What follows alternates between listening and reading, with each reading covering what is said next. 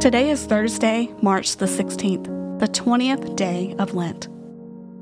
As I walk through the story of Jesus in the Gospel of Mark, I do so with fresh eyes, seeking to encounter the risen Christ. This week, I'm exploring the movement of God within me as I open my eyes to see Jesus as miracle worker and suffering King. In this moment, I pause to quiet the commotion of my mind. I take gentle breaths, exhaling slowly as I recenter my focus on God's presence and listen to the stirrings of my heart. Jesus, as you worked miracles in the lives of those you encountered during your earthly journey, you continue to work miracles today. Help me see your blessings and experience your presence.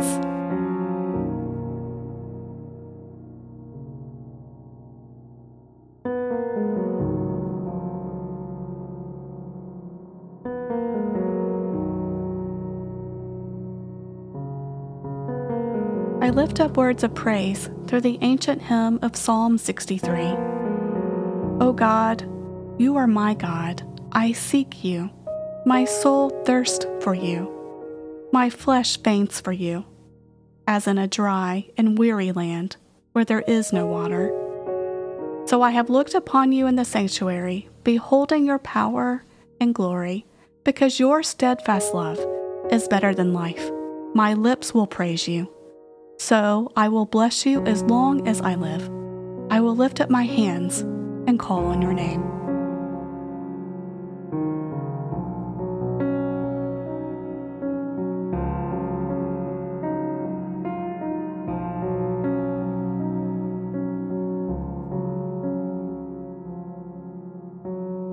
As I reflect on today's gospel reading, I listen for a word or phrase that the Holy Spirit is bringing to my attention in this moment. Mark chapter 7, verses 24 through 37. From there he set out and went away to the region of Tyre. He entered a house and did not want anyone to know he was there yet he could not escape notice. But a woman whose little daughter had an unclean spirit immediately heard about him, and she came and bowed down at his feet. Now the woman was a Gentile, a Syrophoenician origin.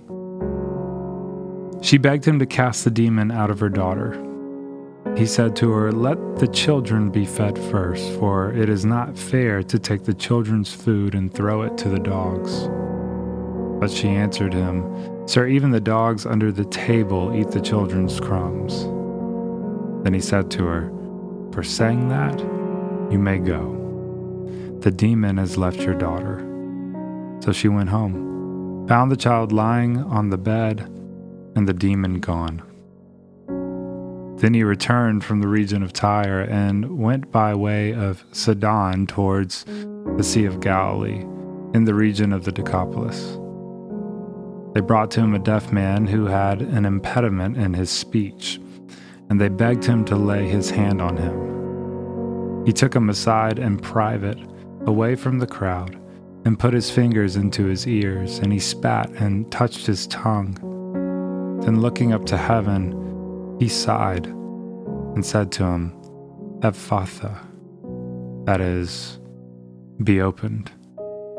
And immediately his ears were opened, his tongue was released, and he spoke plainly. Then Jesus ordered them to tell no one. But the more he ordered them, the more zealously they proclaimed it. They were astounded beyond measure, saying, He has done everything well. He even makes the deaf to hear and the mute to speak.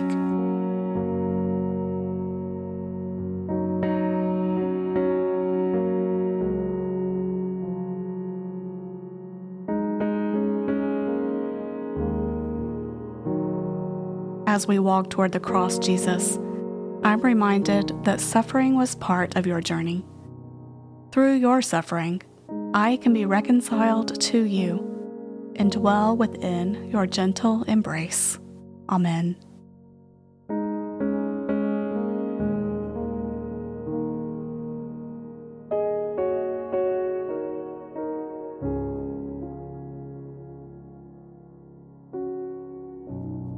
I pause now to spend time with God, reflecting and journaling the ways in which the Holy Spirit is stirring within me.